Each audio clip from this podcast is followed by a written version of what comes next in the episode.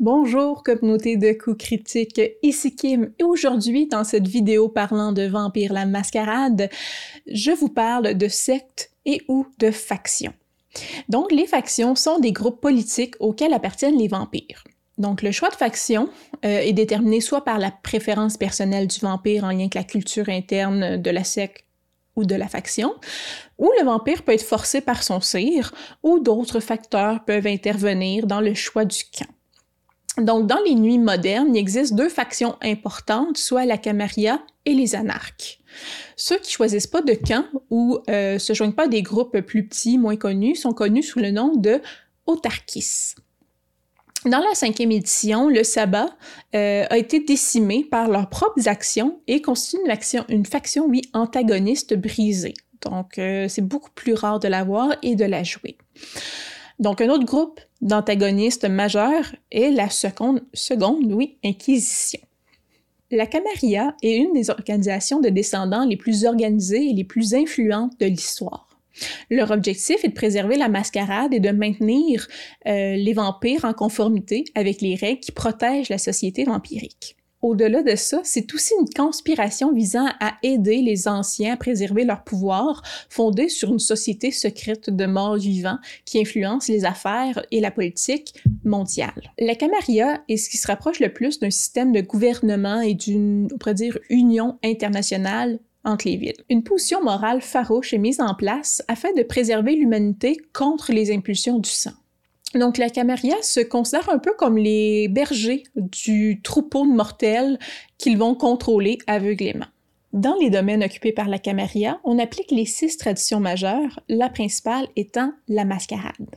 Les différents clans qu'on retrouve dans ces villes-là vont avoir une, présence, oui, dans la tour d'ivoire, qui est, on pourrait dire, un peu la maison euh, du prince de la Camarilla dans cette ville-là, et euh, un groupe quand même sélectionné euh, de clans piliers vont constituer le noyau des membres de la Camarilla dans, la ville donnée.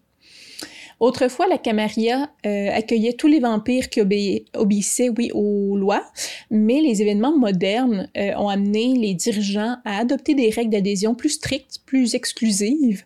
Donc, aucun anarque, aucun quintif ou vampire au sang clair est autorisé euh, à exister au sein de la secte. Initialement appelée la révolte anarque, les anarques sont aussi anciens que la révolution contre la, contre Camarilla existe. Donc, au cours des dernières décennies, euh, le phénomène a connu quand même une croissance considérable car les jeunes vampires ont de plus en plus de mal à comprendre pourquoi ils doivent suivre les lois des aînés qui ne se soucient que très peu d'eux et les mettent souvent en danger lorsque c'est, lorsque c'est nécessaire, donc pour aller en guerre. Tous les vampires qui échappent au contrôle de la tour sont considérés comme non liés et le mouvement anarque est une sous-section petite mais visible de ces vampires-là qui, plutôt se cacher, ont décidé de riposter.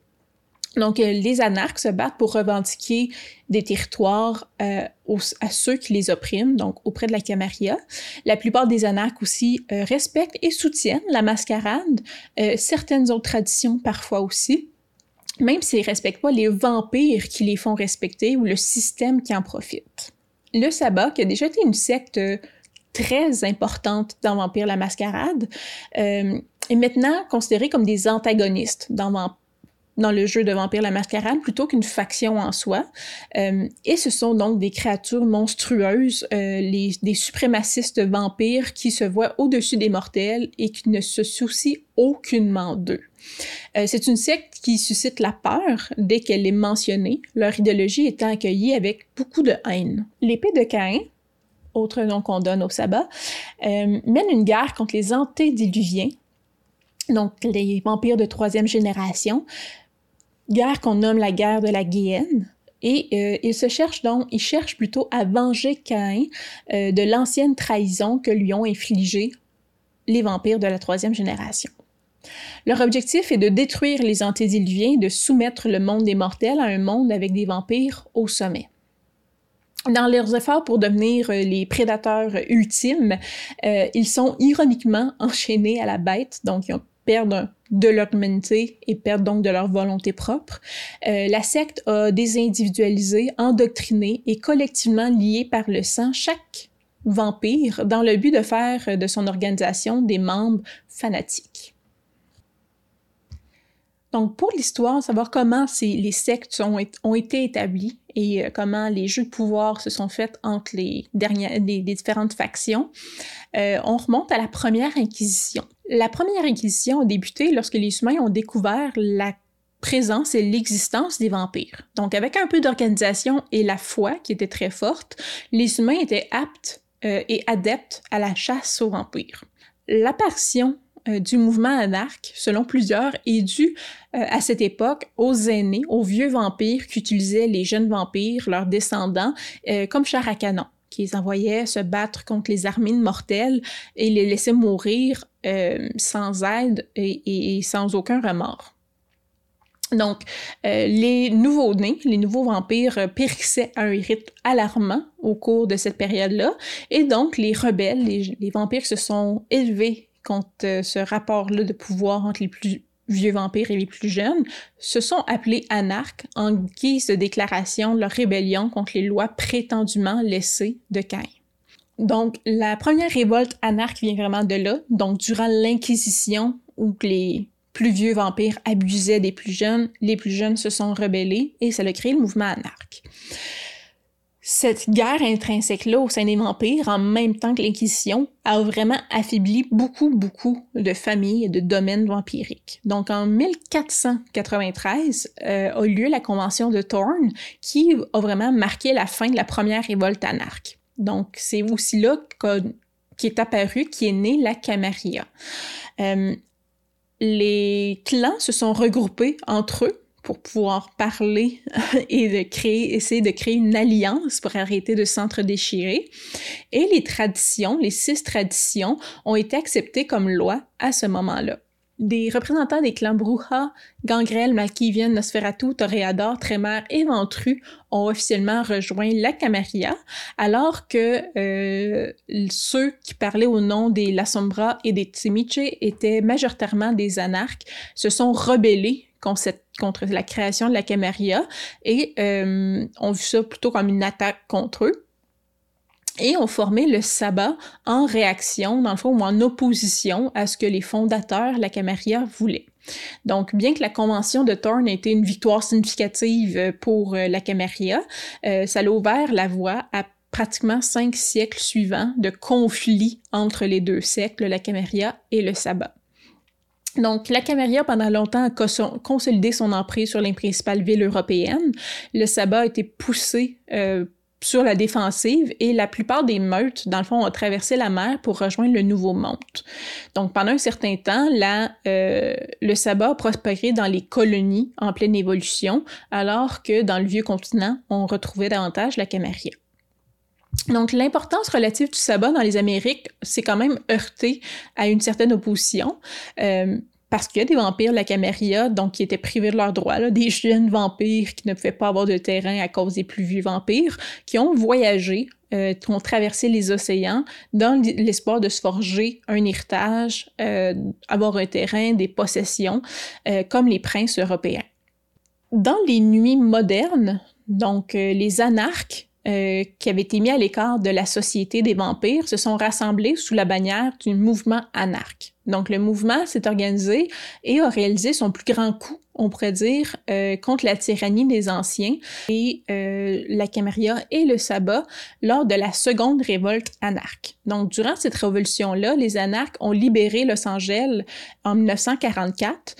en un an, ils ont établi ce qu'on appelle un État libre anarque dans le sud et le centre de la Californie. Donc, ils ont renversé les princes des villes libérées, ils ont établi leur place à la place des barons anarques sur presque tout le territoire californien. Donc, les États libres, la Californie, on pourrait dire, les États libres anarques, euh, pas, ne sont pas en paix perpétuelle. On s'entend, il y a des guerres, il y a encore euh, la Camarilla qui tente de reprendre le contrôle des territoires. Euh, mais euh, même si les, anarques ont eu beaucoup de pertes importantes depuis le début du siècle, le mouvement anarque a vu sa pertinence remonter en flèche au cours des dernières années, principalement, je vous dirais, à cause de la Seconde Inquisition et à cause que le sabbat, dans le fond, a presque quitté la totalité de ses domaines euh, pour partir en guerre ou pour partir à la guerre de la Guyenne. Au début du 21e siècle, les agences de renseignement américaines ont euh, réussi à accéder au ShrekNet, qui est le réseau Internet vampirique qui avait été mis en place par euh, les Nosferatu pour la Camarilla. Et euh, donc, les agences de renseignement américains ont acquis une connaissance directe de l'existence des vampires et leur place, on pourrait dire, aux quatre coins du monde.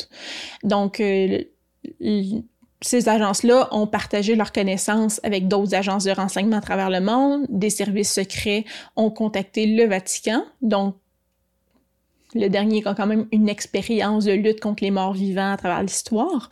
Et euh, on a vu apparaître ce qu'on a, maintenant, la, deuxième, la seconde inquisition, la deuxième inquisition. Donc, la seconde inquisition, c'est pas une entité unique, c'est un événement.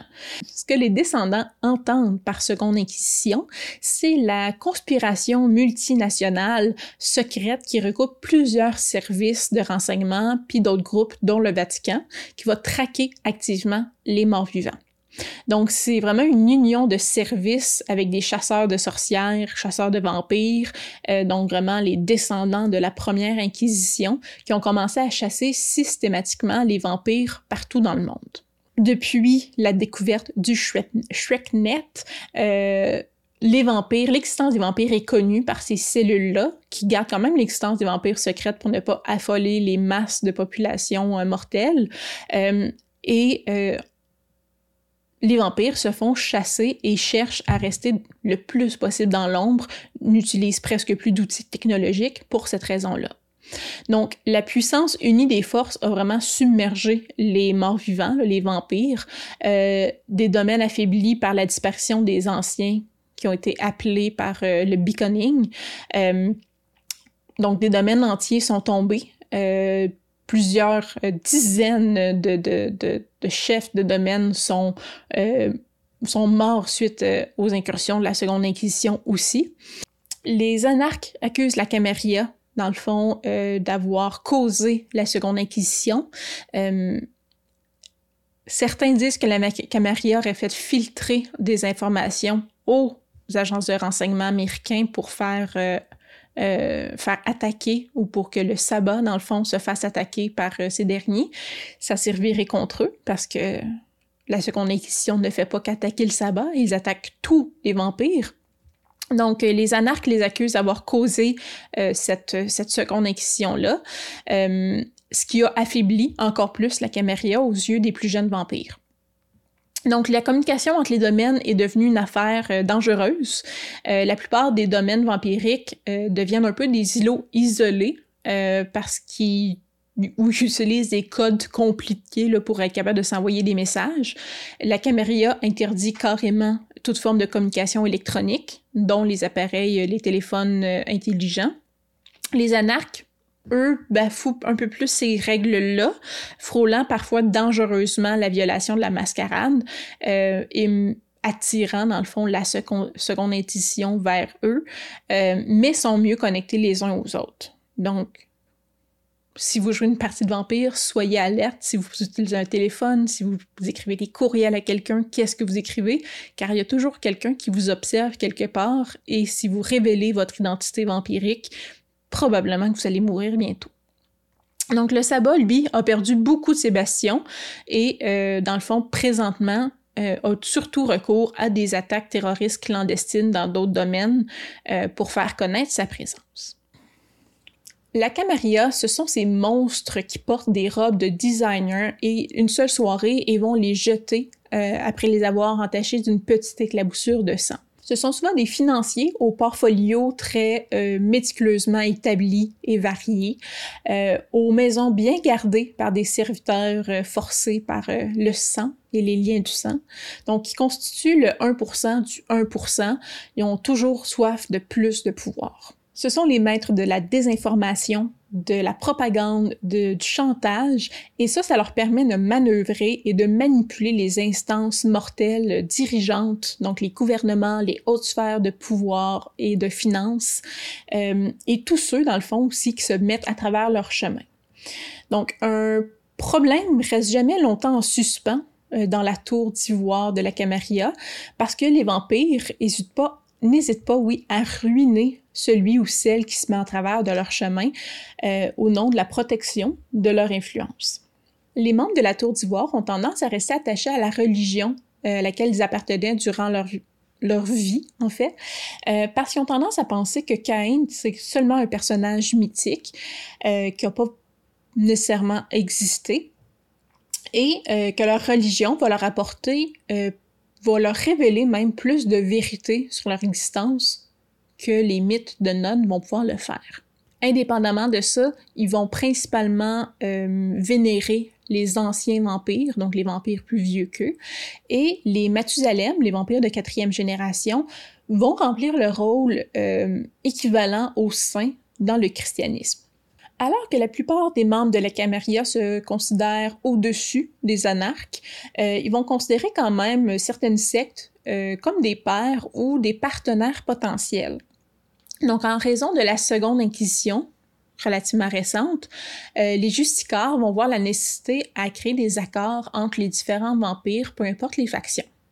En général, une grande partie de l'approche de la Camarilla pour maintenir l'ordre établi repose sur l'adoption des traditions, ce qui signifie, entre autres choses, le soutien d'un système de domaines ressemblant aux domaines féodaux euh, et les responsabilités des sires sur leurs enfants, donc leurs descendants. Cette idée-là euh, est souvent poussée plus loin pour signifier que le sire a l'autorité sur son enfant, sur son descendant, et que les vampires plus âgés méritent intrinsèquement plus de respect et sont plus aptes au leadership que les vampires plus jeunes. Quels que soient les mérites de cette position-là, elle a tendance à susciter un grand ressentiment parmi les jeunes vampires et dans le passé en a conduit beaucoup vers les anarques. Les vampires plus âgés soutiennent naturellement l'ordre social qu'ils ont fini par maîtriser au cours des siècles de leur existence.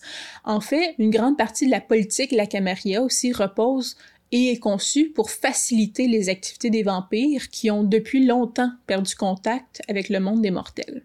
Donc les six traditions dont on parle quand on parle de la Camarilla sont des traditions qui créent le cadre de gouvernance parmi les vampires.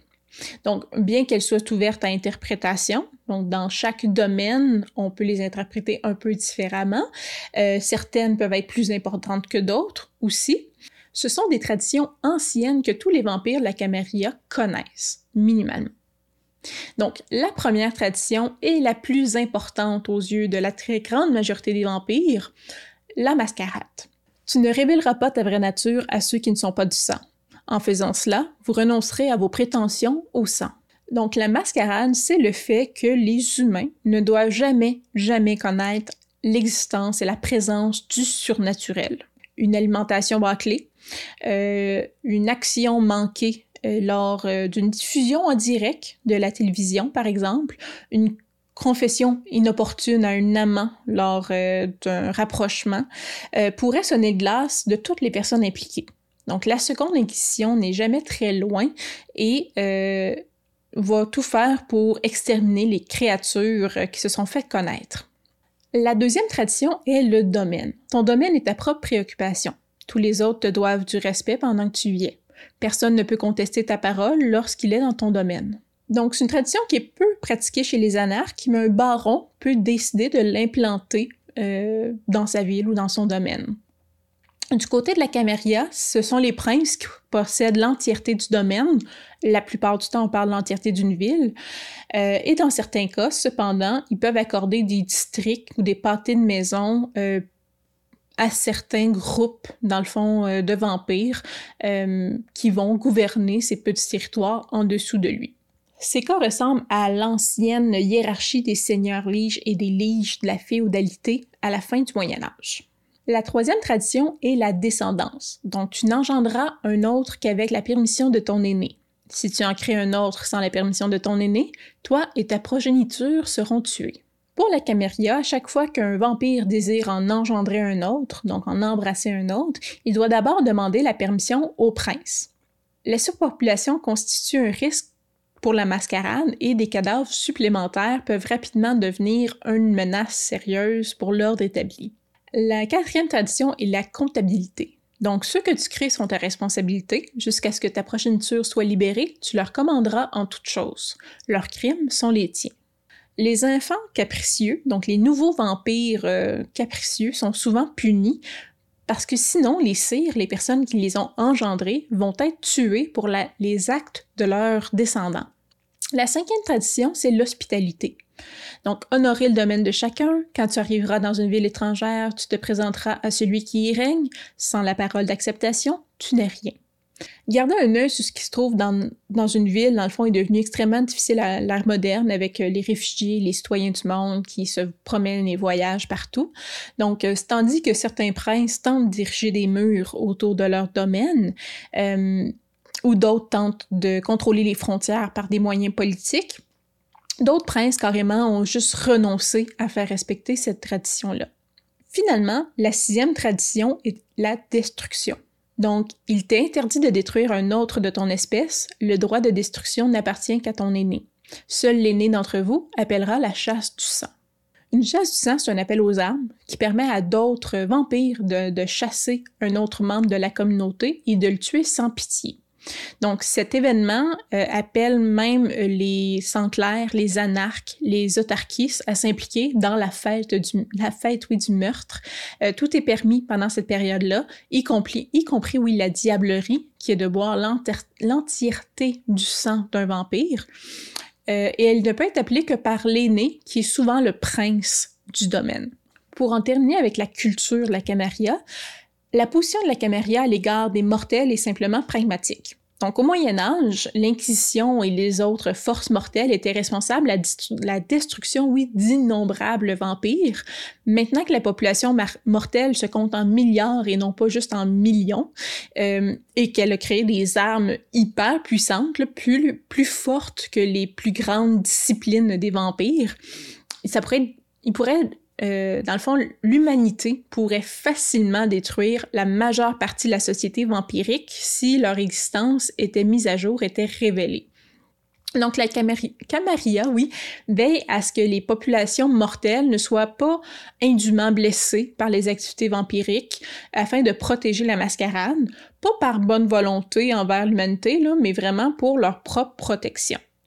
Donc, néanmoins, les vampires sont encouragés à se fondre le mieux possible parmi les mortels, à conserver une certaine courtoisie avec euh, les, euh, les humains euh, et le sang-froid qui vient avec le fait de conserver leurs caractéristiques humaines. Donc, de ne pas sombrer dans les désirs de la bête.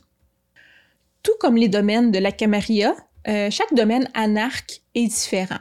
Donc, les valeurs anarchiques varient d'un domaine à l'autre avec un, seul trait unificateur, on pourrait dire, la rébellion contre la tour d'ivoire.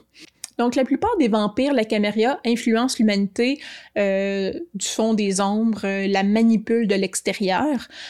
De nombreux anarques, eux, vont s'intégrer à la vie des mortels euh, à un degré beaucoup plus large. Donc, certains vont conserver des emplois, certains vont garder les liens avec des personnes mortelles, des personnes vivantes. Cette apparence les rend euh, à la fois plus sûrs d'eux, euh, mais aussi beaucoup plus vulnérables. Donc, leur lien avec les mortels laisse place à des erreurs. Il y a peut-être plus de bris de mascarade qui peuvent arriver, mais ils sont également des membres de la société euh, des mortels plutôt que des reclus dans un mar noir qui sont plus ou moins au, fin, au fait de ce qui arrive. Donc, il y a des jeux politiques parmi les anarques aussi, mais ils sont beaucoup moins présents euh, et beaucoup moins au cœur de l'organisation que ça peut être le cas dans la Camarilla. Les anarques visent d'abord et avant tout la liberté, une meilleure égalité entre les anciens et les jeunes vampires, ou du moins un rapport de pouvoir qui n'est pas coulé dans le béton et inaccessible pour les jeunes vampires. Donc rapidement, euh, contrairement aux vampires la Camarilla euh, et et ou les anarques, le sabbat adhère euh, à ce qu'on appelle les voies de l'illumination. Pour le vampire, l'humanité ou son humanité est considérée comme un fardeau et il cherche à s'en débarrasser le plus rapidement possible, de se débarrasser donc de sa sensibilité mortelle pour euh, les chemins qui lui permettent de devenir un prédateur suprême. Donc cette transformation est primordiale avant tout pour les membres du sabbat leur lignée, leur clan, leur antédiluvien, pour eux, ça signifie rien. Euh, leur but premier, c'est de construire un monde de nuit éternelle. Désormais, le sabbat est tellement divisé à travers les différents conflits à travers le monde euh, qui sont vraiment décentralisés. Donc, quand vient le temps de résoudre des problèmes, les vampires du sabbat résoudent les problèmes comme le ferait un vrai vampire. Donc, on utilise des disciplines sans pitié pour euh, faire taire les victimes, pour traquer les témoins. Euh, donc, on s'entend, c'est des pouvoirs surnaturels utilisés de manière aussi flagrante euh, attire les chasseurs de vampires euh, de la Seconde Inquisition, ce qui est une cause de la, très grande diminution, on pourrait dire, du nombre de membres du sabbat. Donc, la secte du sabbat considère le père ténébreux, Caïn, comme l'ancêtre et l'idole de tous les vampires. Donc, c'est vraiment de là aussi que proviennent leur haine et leur guerre perpétuelle contre les antédiluviens. Euh, ils considèrent que ces derniers ont trahi Caïn, quand ils ont tué les vampires de la deuxième génération. Et donc, à leur tour, le sabbat veut tuer les antédiluviens euh, qui pensent, en, qui, qui manipulent la Caméria d'ailleurs encore dans l'ombre. Maintenant, de nombreux domaines du sabbat ont été vidés, soit par euh, la Seconde Inquisition ou brûlés par le sabbat lui-même par imprudence, euh, soit par l'abandon aussi carrément de domaines. Euh, ceux qui en détiennent encore sont euh, soit des domaines stratégiques ou des domaines qui sont carrément sur le front de la guerre. Donc la secte mène la guerre de la Guéhenne euh, en suivant volontairement le beaconing, qui est l'appel des vampires de la, des 9e, génération et, moins, on pourrait dire, donc de plus en plus proche du vampire d'origine, un appel qui les amène à travers le monde à se battre donc dans cette guerre-là de la Guéhenne. Au niveau de la structure, donc la Camarilla, euh, c'est une organisation qui est très, très, très, très, très hiérarchique. Donc, en haut de la pyramide, on retrouve le cercle intérieur. Euh, le nom de ceux qui font partie du cercle intérieur reste inconnu. Euh, c'est une tactique qui est censée, dans le fond, euh, être utilisée pour éviter la vengeance, euh, parce que ceux qui voudraient s'en prendre au cercle intérieur n'ont pas de cible directe, dans le fond. et comme ça, les anarques ne peuvent pas prospérer, ne peuvent pas tuer les hauts dirigeants de la Camarilla. Ce qu'on sait, c'est qu'ils sont sept, mais on ne sait pas de quel clan ils proviennent et euh, qui ils sont, dans le fond, demeure un mystère. Le cercle intérieur donne ses directives aux justicars. Les justicars décident des questions de guerre et de droit. Ils agissent comme la voix du cercle intérieur. Au-delà euh, de ces tâches-là aussi, euh, ils perpétuent également les traditions donc les six traditions de la Camarilla, et avec leur titre, sont capables de contrôler la volonté de tous les actifs ou les ressources de la Camarilla. Ça inclut également tous les membres, dont les justicars ont autorité sur tous les membres de la Camarilla. Tout juste sous le justicar, on va retrouver les archontes. Les archontes, c'est plus que des simples tueurs à gages, en fait. Là. Euh, oui, sont des tueurs à gages pour les justicars, mais c'est aussi des guerriers d'élite. Euh, ce sont aussi des érudits, des enquêteurs. Donc, chaque archonte est sélectionné euh, à la main par un justicar et euh, ne peut refuser en fait qu'une fois l'opportunité. S'il accepte, ils vont appliquer la loi de la Camarilla, euh, ils vont rechercher les secrets, vont espionner des ennemis de la tour. Certains peuvent opérer seuls, d'autres au sein d'une coterie. Donc les archontes s'attendent à ce que l'on leur obéisse dans le fond, lorsqu'ils ordonnent la mort définitive d'un vampire. Euh, pour cette raison, les archontes peuvent carrément détruire des domaines entiers sans explication. Finalement, au sein d'un domaine, euh, le prince siège au sommet. Euh, c'est un vampire qui est si impressionnant ou euh, suffisamment rusé, en fait, pour être reconnu comme le chef. Donc, homme ou femme, le titre demeure le même. Il s'agit de prince. C'est un terme neutre ici dans l'organisation de Vampire la Mascarade. Donc, dans son domaine, le prince va la plupart du temps avoir un conseil de primogènes qui est composé de représentants souvent issus des différents clans, représentant dans le fond les principales factions de la Camarilla ou les principaux clans de la Camarilla. Euh, donc, qu'ils soient des anciens du clan ou ceux qui détiennent le plus grand terrain de chasse dans le domaine en question. Euh, c'est un représentant par clan qui va s'adresser directement au prince et qui va lui donner ses propres conseils. Donc, primogène est souvent un, rôle vraiment valorisé auprès des clans faisant partie de la Camarilla et il peut avoir souvent des guerres intrinsèques dans les clans pour avoir le titre de primogène. Parfois, un, prince va choisir un sénéchal qui va être un conseiller personnel. Euh, on va retrouver aussi des shérifs dans un domaine. Le shérif, dans le fond, c'est euh, la force de l'ordre, mais c'est beaucoup plus un, tueur à gage à la solde du prince euh, que vraiment une force policière en soi. Euh, les vampires de la Camarilla étant souvent très âgés, ou du moins les gens dans des positions de pouvoir étant très, très, très, très âgés, euh, ils vont souvent désapprouver les, les, idées modernes comme avoir un procès juste et équitable. Donc, la plupart du temps, quand un prince donne un ordre, quand un shérif doit exécuter quelqu'un ou doit trouver un coupable. Euh, il n'y a pas de procédure régulière. La, plupart des les exécutions, oui, dis-je, ont lieu sans procès, sans que la victime puisse s'exprimer euh, contre les crimes qui lui sont reprochés. Donc, le shérif va simplement mettre à mort les personnes qu'il doit mettre à mort pour faire respecter les traditions. Du côté des anarques, euh, certains domaines anarques possèdent l'équivalent d'un prince, qu'on va appeler ici baron. Euh, d'autres domaines euh, sont plutôt contrôlés par des gangs qui ont leur propre territoire dans un territoire plus grand contrôlé par les anarques. Euh, donc, plusieurs rôles aussi existent dans la hiérarchie. Là, je mets une hiérarchie avec des très gros guillemets anarques, mais ils sont pas toujours présents. Donc le baron, c'est le titre informel pour le chef anarque d'un domaine. La manière dont il détient ou euh, exerce son pouvoir, oui, varie en fonction du domaine, en fonction des groupes. Euh, ça peut, il peut s'agir de chefs de gang charismatiques, de chefs de guerre brutaux, euh, d'élus carrément, ou toute forme de leadership. Donc, certains barons vont fonctionner relativement comme les princes, donc vont posséder une ville entière et vont distribuer des territoires à des plus petits groupes, dans le fond des terrains de chasse. Euh, ils vont prendre la majorité des décisions importantes en fonction du domaine et de la base de leur pouvoir.